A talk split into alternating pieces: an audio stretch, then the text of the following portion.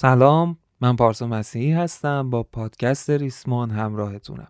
پادکست ریسمان جاییه که ما در اون داستانها و قصه هایی که نوشته خودمون هست رو براتون روایت می‌کنیم که این داستانها ممکنه توی ژانرهای مختلف باشن از ادبیات گمان زن گرفته تا داستانهای رئال و این اپیزود اپیزود دوازدهم از سریال بداهه هست با عنوان شروع طوفان.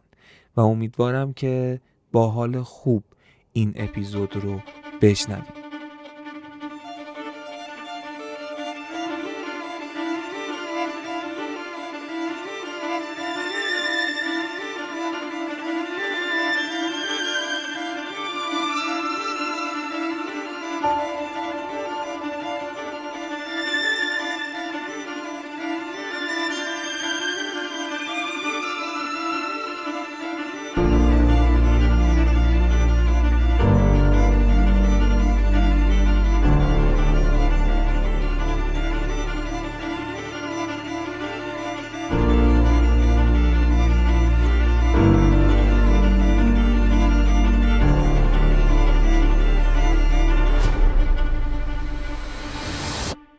توی اپیزود قبل ما مقدمه شروع عملیاتی که سهراب و تیمش یعنی همتا و آرمین و ترانه که بعدا بهشون اضافه شد رو توضیح دادیم تا رسیدیم به اون روز عملیات که با جزئیات گفتیم چه اتفاقاتی افتاد و لحظه ای که کماندوهای سیاه پوش وارد اتاقی شدن که آرمین و همتا و سهراب اونجا بودن که به هر ستاشون به علاوه مجده که اونجا حضور داشت شلیک کردن و فهمیدیم که در انتها بدنهای این چهار نفر رو توی آمبولانس هایی در شب از شعبه 32 به مقصد نامعلومی منتقل کردن.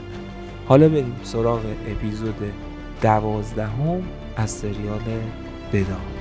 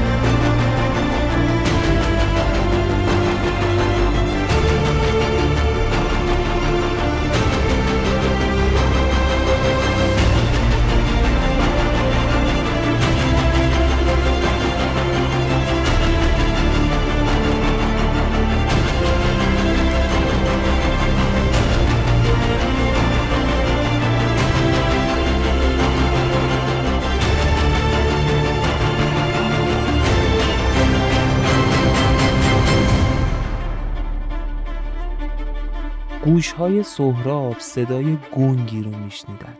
انگار که صدای فریادی باشه از عمق آب توی استخری عمیق. خواب بود. یا بهتره بگم که بیهوش. هرچی میگذشت این صدا براش بلندتر می‌شد ولی نامفهومتر. نمی‌فهمید چی میگه. اما انگار روحش رو زخم می‌زد. هر لحظه که گذر می‌کرد انگار این زخما عمیقتر می‌شد و دردناکتر. به تکاپو افتاده بود. می‌خواست بیدار بشه می‌خواست رها بشه از اون حالت کرخت و ناتوانی. اما نمی‌تونست. انگار که بختک افتاده باشه روش. صدای گنگ قوی و قوی تر می‌شد و روان سهراب توی جسم زندان شدهش بیشتر دست و پا می‌زد تا بلند شه تا پاشه اما نمی‌تونست. ضربان قلبش هر لحظه بالاتر می‌رفت. استراب وجودش هر لحظه عمیقتر می‌شد. اما اما انگار واقعا فلج بود. حتی اختیار پلک هاش رو هم نداشت. جسم بیرمق و ناهوشیار سهراب. توی اتاقکی که شماره 632 روش خورده بود حبس بود. و درست توی اتاق کناریش 633 همتا که یک ساعتی می‌شد خلاص شده بود از اون بیهوشی. با همه توان و با همه استرابش به در و دیوار میکوبید و فریاد می‌زد و کمک می‌خواست. بارها اسم سهراب و آرمین رو فریاد زده بود اما جوابی نگرفته بود. توی اوج فریادهاش بود که در اتاق باز شد. یک مرد بلند قد با چهره شبیه آسیای شرقی ها با پیرهن و شلوار و کروات یک دست به رنگ قرمز وارد شد. همراهش دو تا دختر بودن که بولیز و دامن و کلاه یک شکل روی سرشون بود. یکیشون کل لباساش به رنگ سبز اون یکی کل لباساش به رنگ بنفش بود. هر کدوم یه سینی دستشون بود و وارد اتاق شد. همطور نفهمید چی شد که به صورت غریزی به مرد بلند قد و شرق آسیایی حمله کرد. اما اون مرد چنان سیلی محکمی به صورت همتا کوبید که لب بالای همتا پاره شد و پرد شد روی زمین.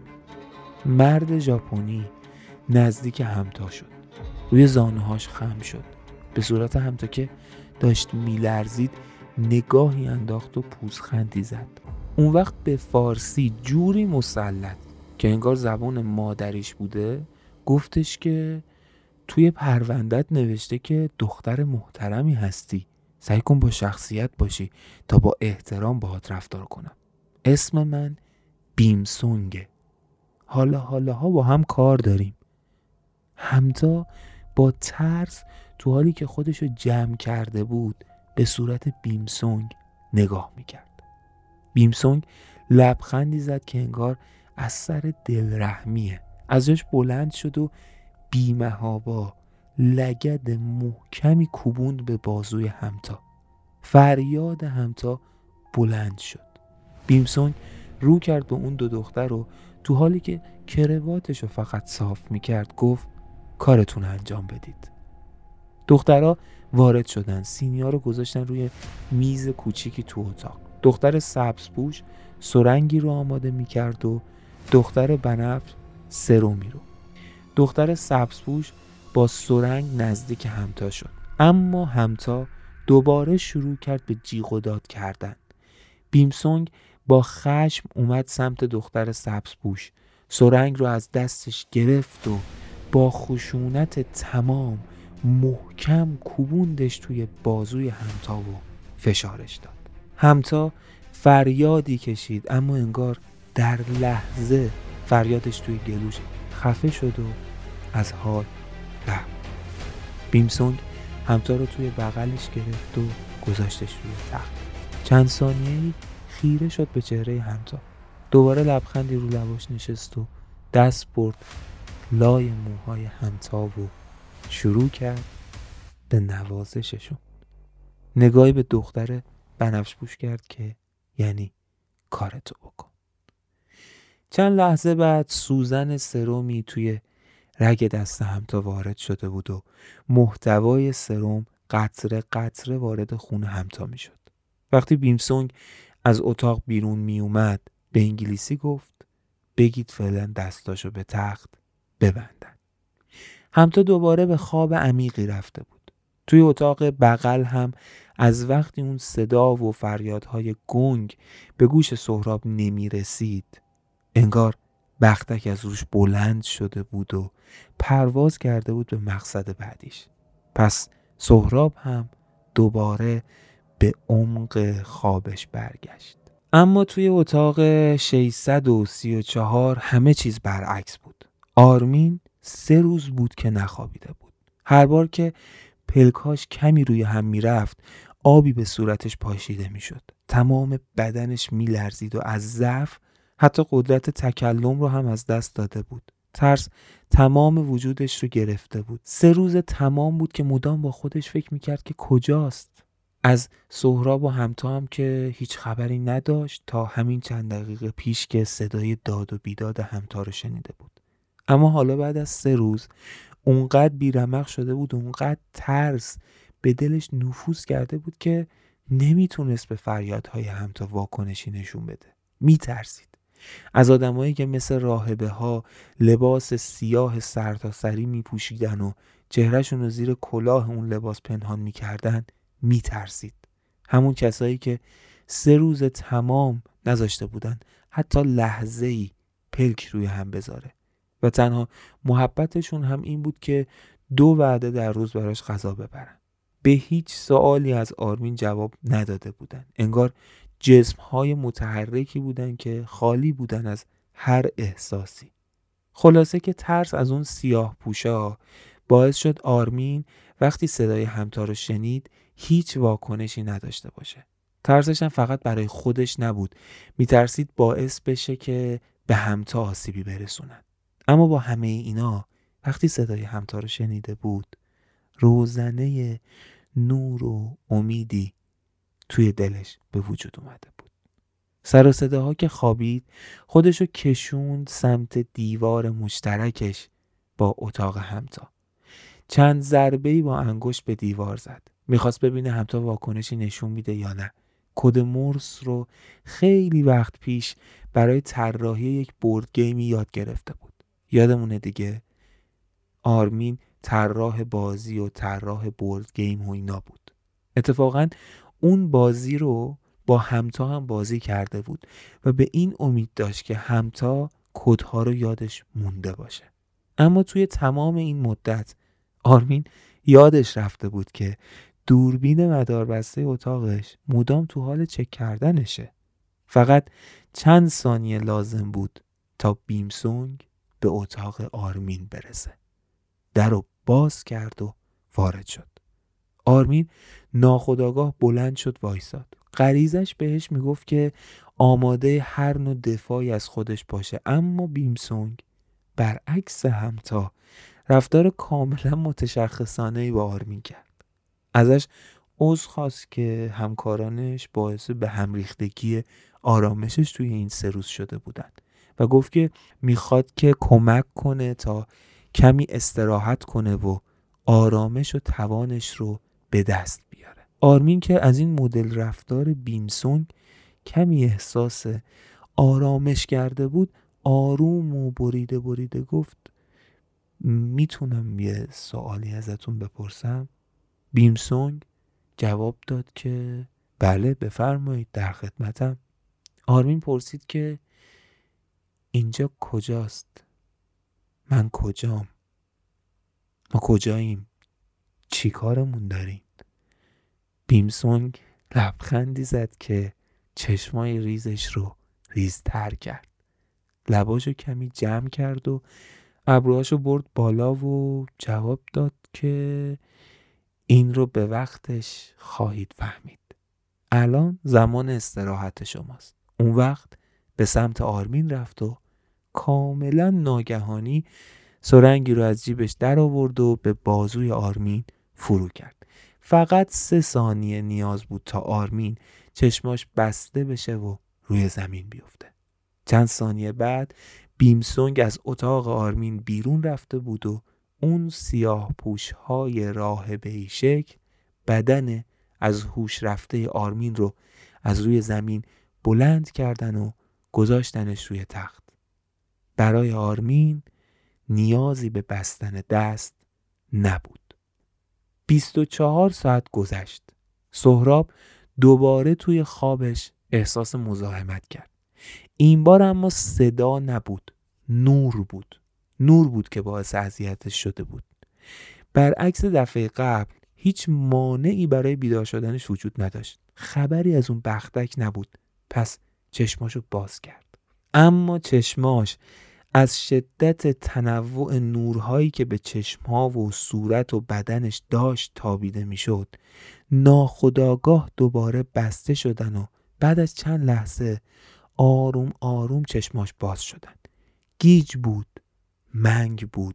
سه روز تمام بود که بیهوش شده بود و حتی مواد غذایی از طریق سرم به بدنش وارد شده بود. ذهنش شروع کرد به تحلیل کردن. به فکر کردن که کجاست. که داره چیکار می‌کنه. کمی که گذشت به یاد آورد. اون روزی رو که به شعبه 32 جاوید کمپانی رفته بود به یاد آورد و اون اتفاقاتی که افتاده بود. دعوا با مجده همتا و آرمین که دنبال جمع کردن اطلاعات از دستگاه مخصوص جاوید کمپانی بودن و پیدا شدن سر و کله کماندوهای سیاه و تیرهایی که بهشون شلیک کرده بودن. از اینجا به بعد دیگه هیچی یادش نمی اومد مطمئن شد اون تیرهایی که بهشون اصابت کرده بود تیرهای بیهوش کننده بوده. حالا داشت می‌فهمید که احتمالا گیر جاوید کمپانی افتاده. احتمالا که نه حتما. اما اینکه کجا و چه جوری هیچی نمی‌دونست. همون موقع فهمید که زیر یکی از همون unit های اسکن احساسات معروف جاوید کمپانی قرار گرفته. و از اونجایی که همیشه از این موقعیت و position متنفر بود ناخودآگاه اومد از جاش بلند شه. اما فهمید که دست و پاش بسته شدن به تخت. تقلا کرد برای آزاد کردن دستاش. اما توی همون لحظه بیمسونگ با سیگار برگی به دست وارد اتاق سهراب شد.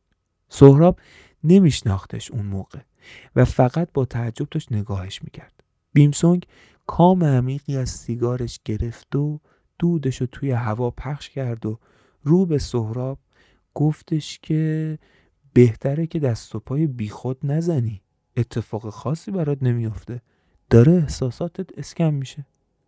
سهراب با خشم بهش جواب داد که کی به شما اجازه داده احساسات من رو اسکن کنید؟ من از این کار متنفرم. بیمسونگ پوزخندی زد و گفت که خودت خودت اجازه دادی. وقتی که بی اجازه سراغ کسب اطلاعات از کمپانی ما اومدی این اجازه رو به ما دادی که هر کاری می‌خوایم باهات بکنیم. و بعد سیگار رو از کنار لبش پایین آورد و با کمی خشم بهش گفت دست و پای بیخود نزن. این چندمین باره که احساساتت داره اسکن میشه و تو همشو بیهوش بودی البته. فرقی به حالت نداره. با دست و پا زدن فقط خودتو اذیت می‌کنی. و بعد از اتاق سهراب بیرون رفت. توی اتاق کناری وقتی اومدن سراغ همتا برای اسکن احساساتش برعکس سهراب بهوش بود. اولش تقلا کرد دست و پا زد. اما وقتی دید که کسی به دست و پا زدنش و تقلا کردنش هیچ اهمیتی نمیده دست از تقلا کردن کشید. خیلی احساس دلتنگی برای امید می‌کرد. درسته که اون مدت ها بود که هیچ رابطه با امید نداشت اما دریافت دوباره احساس عشقش با امید از جاوید کمپانی توی این دو سال ادامه داشت و اون هنوز یه جورایی توی رابطه عاطفی با امید بود. برای همین با التماس به یکی از اون آدما گفت که باهاتون همکاری می‌کنم. هر کاری می‌خواین می‌کنم. فقط احساسی که قبلا توی جاوید کمپانی سیف کرده بودم رو بهم دوباره بدید. بذارید تجربهش کنم لطفا.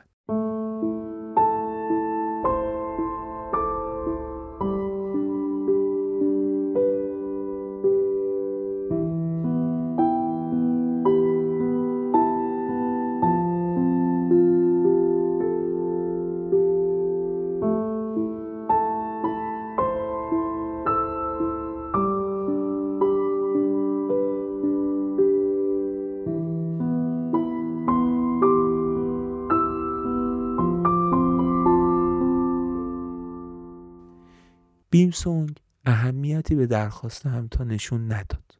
اما یکی از دخترای اونجا همون دختر بنفش پوش نگاهی به همتا کرد و آروم چشمکی بهش زد. یه جورایی منظورش این بود که فعلا صبر کن بعدا کار تو را میندازم.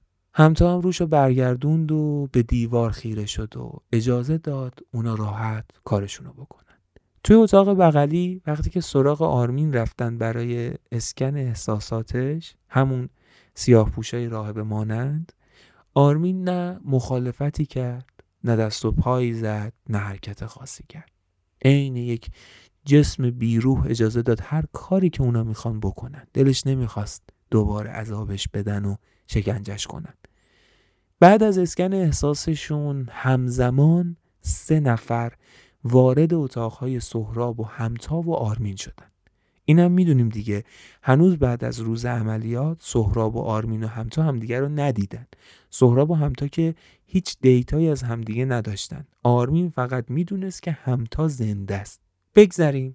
کسی که وارد اتاق سهراب شد یه دختر موبور چشمزاق بود با لبای کوچیک و قنچه‌ای و در مجموع صورت زیبا. صندلی از گوشه اتاق آورد و نشست روبروی سهراب. بهش گفت که اسم من سونه. یعنی اینجا سون صدام می‌کنن. کاری که من اینجا می‌کنم بهش میگن ندیمه. من ندیمه آدم هایی هم که وارد اینجا میشن و من الان ندیمه تو هم سهراب. می‌تونی به هم اعتماد کنی. خیالت می‌تونه راحت باشه که من تنها آدمی هستم که اینجا حرفای تو پیشش میمونه. هر حرفی که بهش بزنی قرار نیست هیچ آسیبی بهت وارد بکنه. قرار نیست هیچ ضرری برات داشته باشه. احتمالا الان یعنی روزهای اول نه تنها از من خوشت نمیاد بلکه بدت میاد. اما یواش یواش منو باور می‌کنی و با هم حرف می‌زنی. اما الانم من در خدمتم. اگر دلت می‌خواد حرف بزنی من هستم. آن قراره که من گوش تو باشم. بشنوم هر چی که باید. سهراب اولا اصلا توجهی به اسم عجیب این دختر نکرد. با خودش فکر نکرد که چرا باید اسم یه دختر رو بذارن سون هفت. با خودش فقط فکر کرد که لابد بر اساس عدد بهشون اسم دادن. خلاصه بی توجه از این مسئله گذشت و پوزخندی زد و تو جواب دخترک همون سون گفتش که من گوش لازم ندارم دهن لازم دارم اینجا کجاست؟ تو کی؟ اونا کیان؟ از بعد از اون موقعی که من توی شعبه سی و دو جاوید کمپانی بودم چه اتفاقایی افتاده؟ بقیه دوستام کجان؟ همتو و آرمین کجان؟ اینجا کجاست؟ جواب این سوالا رو بده گوش به چه درد من می‌خوره دهن باش سون لبخند مهربونی زد و گفت سهراب عزیز متاسفم که نمی‌تونم جواب سوالاتت رو بدم. من قرار نیست به تو اطلاعات بدم. من فقط قراره اگر لازم بود آرومت کنم. الانم اینجام تا آرومت کنم. بهت پیشنهاد می‌کنم که از فرصتی که داری استفاده کنی. بهت پیشنهاد می‌کنم که از لحظاتی که با من داری و خواهی داشت استفاده کن. چون حتما یه تایمایی پشیمون میشی که چرا با هم حرف نزدی. سهراب برگشت چند قدمی برداشت به سمت سون. چشم دوخت توی چشماشو. با خشم گفت من می‌تونم خیلی راحت. الان اینجا همینجا. جلوی همین دوربین گردن تو بشکنم پس بهتر دهن تو ببندی و روی مخ من نری. یا حرف به درد بخور بزن یا لال شو چون نمی‌خوام صدای کثیفت رو بشنوم. هر کسی که به جاوید کمپانی خدمت کنه کسافتی بیش نیست. سون بعد از دیدن خشم عجیب سهراب دیگه هیچی نگفت. توی اتاق همتا هم همین حرفا زده شد. اما ندیمه همتا یک مرد بود. یک مرد تقریبا کوتاه قد که اون هم خودش رو ندیمه همتا معرفی کرده بود. و گفته بود که اونجا پیانیست صداش می‌کنن. وظیفش رو شرح داده بود و به همتا گفته بود که گوشم برای تو. هرچی که می‌خوای با خیال راحت به من بگو. مطمئنم باش که فقط و فقط و فقط بین خودمون میمونه. همتا هم مثل سهراب سراغ دوستش گرفته بود. اما اونم وقتی به بومبست رسیده بود و جوابی بهش داده نشده بود سکوت کرد و چیز خاصی دیگه نگفت. فقط برعکس سهراب اسم عجیب اون ندیمه که از غذا مردم بود براش سوال شده بود. اولش با خودش فکر کرد که طرف حتما پیانو نواز قهاریه. برای همین بهش گفتش که کاش اینجا پیانو بود تا هنرتو می‌دیدم. حتما کمی آروم تر می شدم پیانیست خندید و گفت نه همتا. من هیچی از پیانو نمی‌تونم فقط اینجا با این اسم صدام می‌کنن. اینجا تمام ندیمه های اسم دارن. اسمی که از روی فیلم ها برداشته شده. من پیانیستم. همتا از این شیوه عجیب اسم گذاری تعجب کرد و یکم هم بیشتر ترسید. برای همین روشو برگردوند و دیگه هیچی نگفت. توی اتاق آرمین اما وضعیت فرق می‌کرد. ندیمه آرمین یه دختر جوون سیاه پوست بود. اسمش مالنا بود. مالنا. وقتی که به آرمین گفته بود که می‌تونه بهش بدون نگرانی و بدون دغدغه حرفاشو بزنه آرمین نفهمید که چرا اینقدر راحت اختیارش از دست داد و اشکاش جاری شد.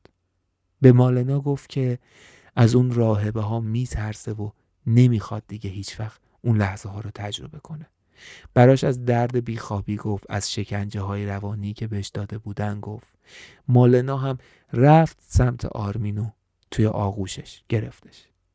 انگار اون آغوش بیشترین چیزی بود که آرمین توی اون لحظات بهش نیاز داشت و شدت گریهاش بیشتر و بیشتر شد نیم ساعت که از ورود ندیمه ها به سه اتاق مختلف گذشت هر سهشون ویبره روی ساعتهای دستشون رو احساس کردند. اون وقت هر کدومشون به سهراب و آرمین و همتا گفتن که وقت هواخوریه می‌تونید برید بیرون و هوا بخورید اما قبلش باید رنگ لباستون رو انتخاب کنید این جمله رو هر سه ندیمه جداگونه به سهراب و آرمین و همتا گفته بودند. در نهایت هر سه اونها یعنی سهراب و آرمین و همتا فهمیده بودن که یه اجباری پشت کار هست که فعلا نمی‌تونن ازش سرپیچی کنن. برای همین بدون مخالفتی رنگ مورد نظرشون رو انتخاب کردن. سهراب سفید، همتا سیاه و آرمین زرد. براشون تیشرت و شلواری آوردن به رنگ درخواستیشون. با لوگویی که روی لباسشون بود که شبیه لوگوی جاوید کمپانی بود. اما کمی متفاوت بود با لوگوی اصلی و پشت تیشرتشون هم بود یعنی روی کمرشون. وقتی لباسا رو پوشیدن صدای باز شدن در اتاقشون به گوششون رسید. همتا زودتر از همه در اتاقش رو باز کرد و از اونجا بیرون اومد. نگران به دور و برش نگاه کرد. وقتی دید در اتاق بغلیش هم باز شد ناخداگاه نور امیدی تو دلش زنده شد. وقتی چهره خسته و بیرمق سهراب و دید رمق به وجود خودش انگار برگشت. بی اراده به سمت سهراب دوید و خودشو انداخت توی بغل سهراب. درست توی همون لحظه آرمین هم از اتاق خودش بیرون اومد و وقتی سهراب و همتا رو اونجا دید ناخواسته اشکاش از چشماش پایین ریخت و به سمت اونا دوید هر سه همدیگر رو تو آغوش گرفته بودن و امید توی دلشون ریشه می‌کرد.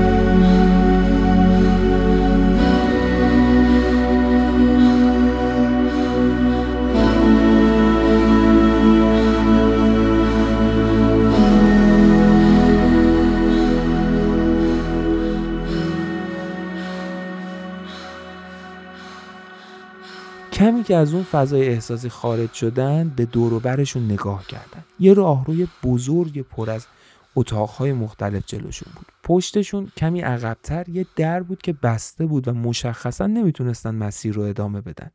پس به سمت جلو حرکت کردن. انتهای راهرو پله بود. چند پله ای رو بالا رفتن.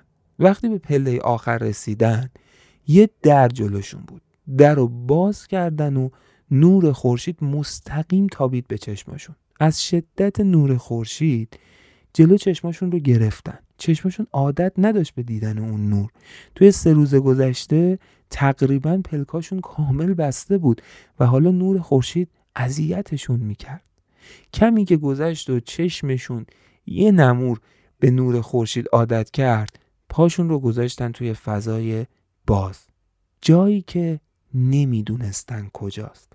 وقتی وارد فضای باز شدن حیرت کردن. یه محیط بزرگ و وسیع با چمنهایی روی کف و دیوارهایی اونقدر بلند که انگار انتها نداشتن ته نداشتن. سهرابم اونجا فهمید که یه جورایی انگار توی زندانن و اینم فهمید که اگر راه فراری هم وجود داشته باشه حتما از این دیوارا نمیگذره. انگار که توی یک بنای تاریخی باشکوه و با عظمت باشن. اونقدر که فضای مربع شکلی که توش بودن وسیع بود اونم با چنان دیوارهای بلندی.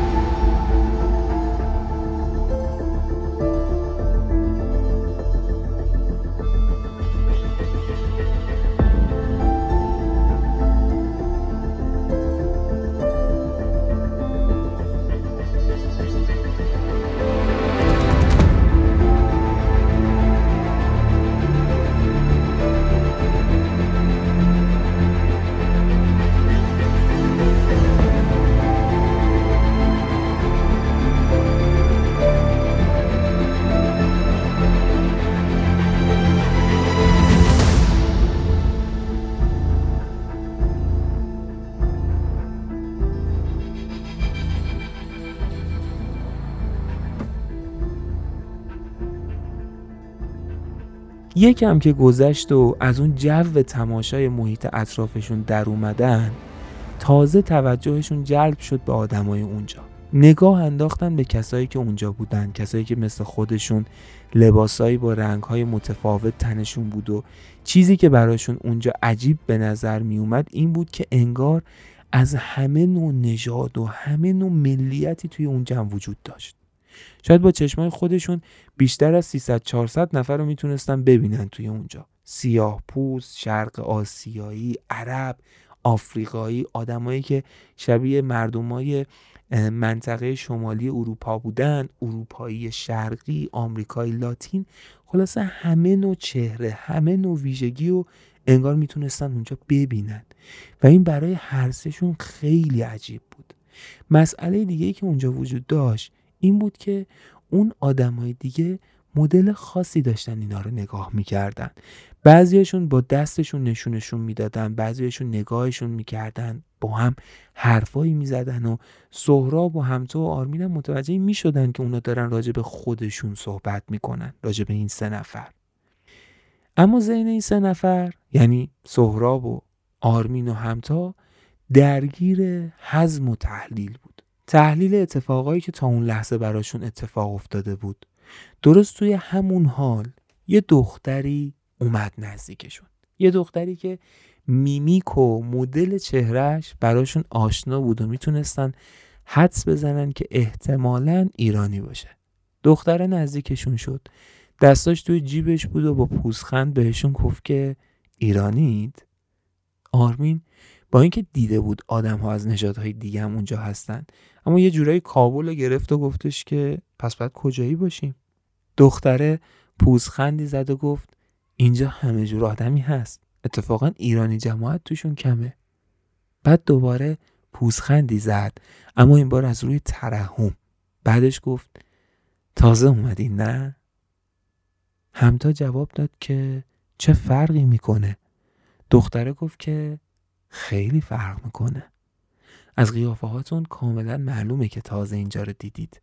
و البته اگر به چهرهتون هم مسلط می بودید و ترس توشون معلوم نبود از نداشتن اتیکت چراغای رنگی روی لباستون تابلو بود که تازه اومدید. آرمین پرسید که اتیکت چراغای رنگی منظورت همون ردیف چراغهای کوچیکه که روی لباسهای تو و بقیه این آدما هست؟ دختر جواب داد آرمین دوباره پرسید که کارش چیه؟ کار این اتیکت های چراغ رنگی اما سهراب پرید وسط سوالش و گفت آرمین سوالای مهمتری هست اون وقت رو کرد به دختره و پرسید اینجا کجاست؟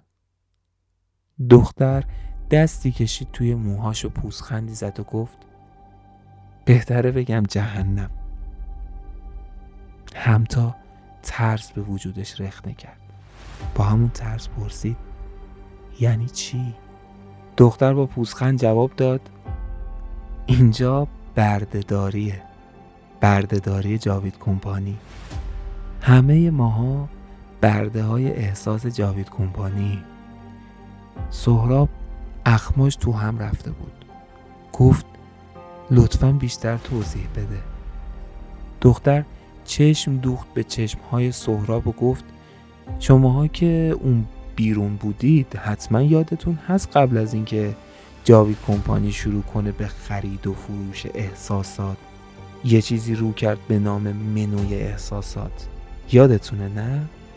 براتون سوال نشد که اون احساسات چجوری به وجود اومدن؟ جوابش هم اینجاست ما اون احساسات رو تولید می کردیم ما برده های احساسات جاوید کمپانی که حالا شماها هم جزئی از مایید.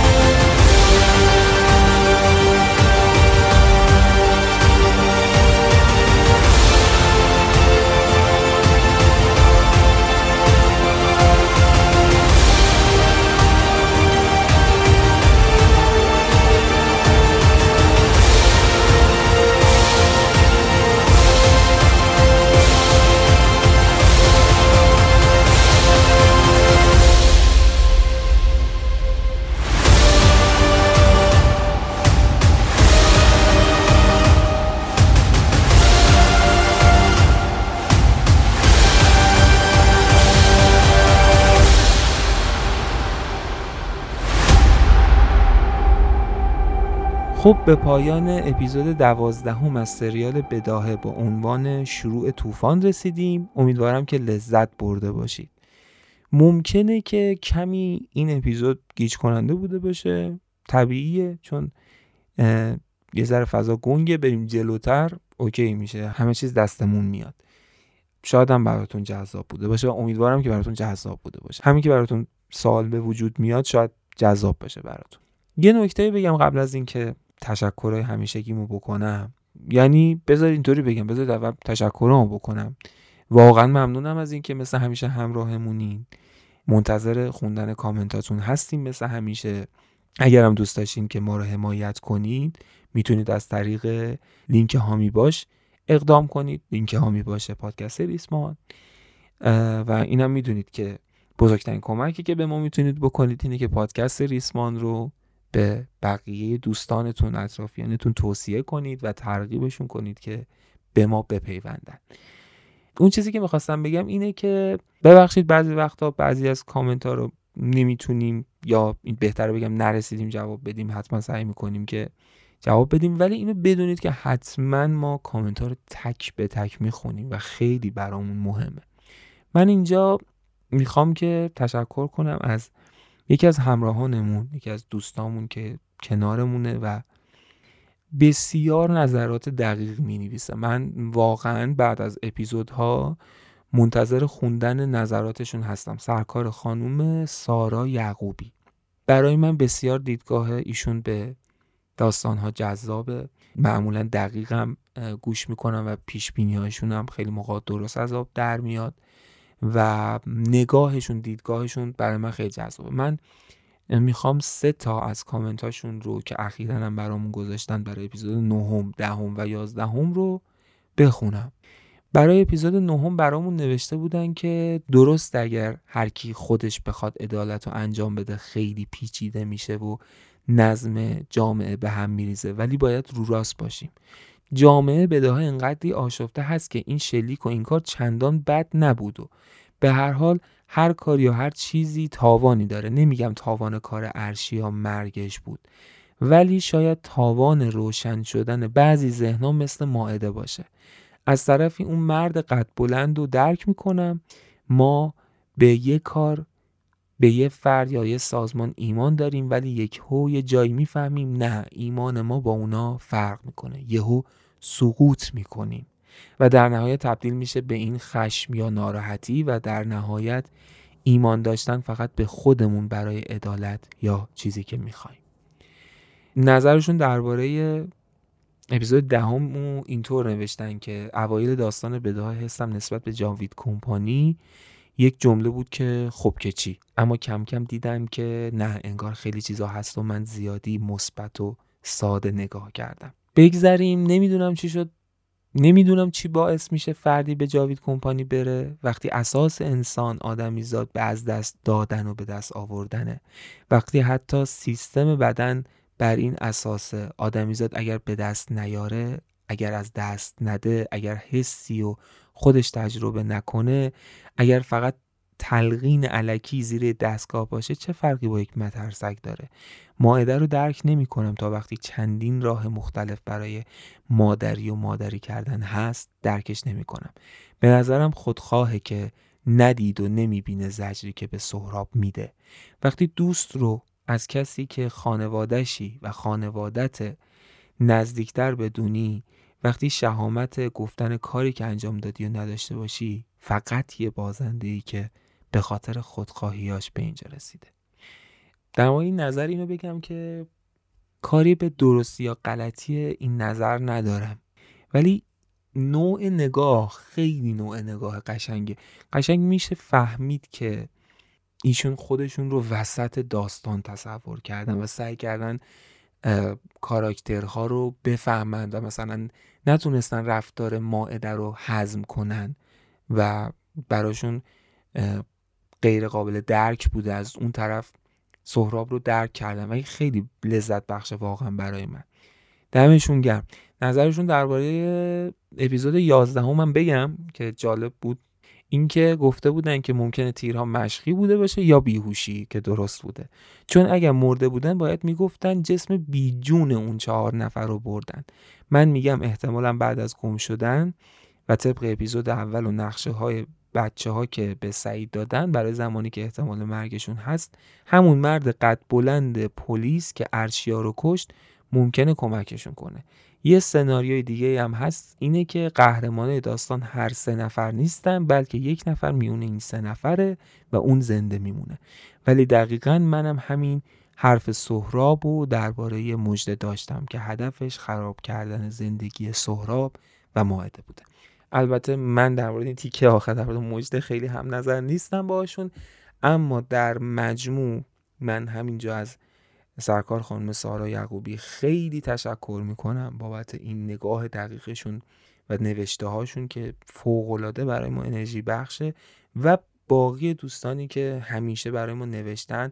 حالا من این بار از سرکار خانم یعقوبی نام بردم. سعی می‌کنم که دوستانی که همیشه همراهمون هستن و نظراتشون رو با ما به اشتراک می‌ذارن رو حداقل در همین حد ازشون قدردانی بکنیم تو اپیزودها نظراتشون رو بخونیم و, به این کار ادامه بدیم. در مجموع دمتون خیلی گرم از تک تک شمایی که ما رو گوش می‌کنید برای ما می نویسید بازم ممنونم. بدونید که واقعا نوشته هاتون نظراتتون بسیار برامون مهم و ارزشمند و انرژی بخشه از همه مهمتر. بیشتر از این سرتون رو درد نیارم. در آخر مثل همیشه تشکر می‌کنم از همه دوستانی که توی تولید این اپیزود کنار من بودن. ممنونم از سعید محمد رضایی حنانه محمد رضایی متین شیر محمدی محمد مومنی فاضل خردمند و جواد رحمانی عزیزم. مراقب خودتون باشین تا اپیزود بعد. فعلا.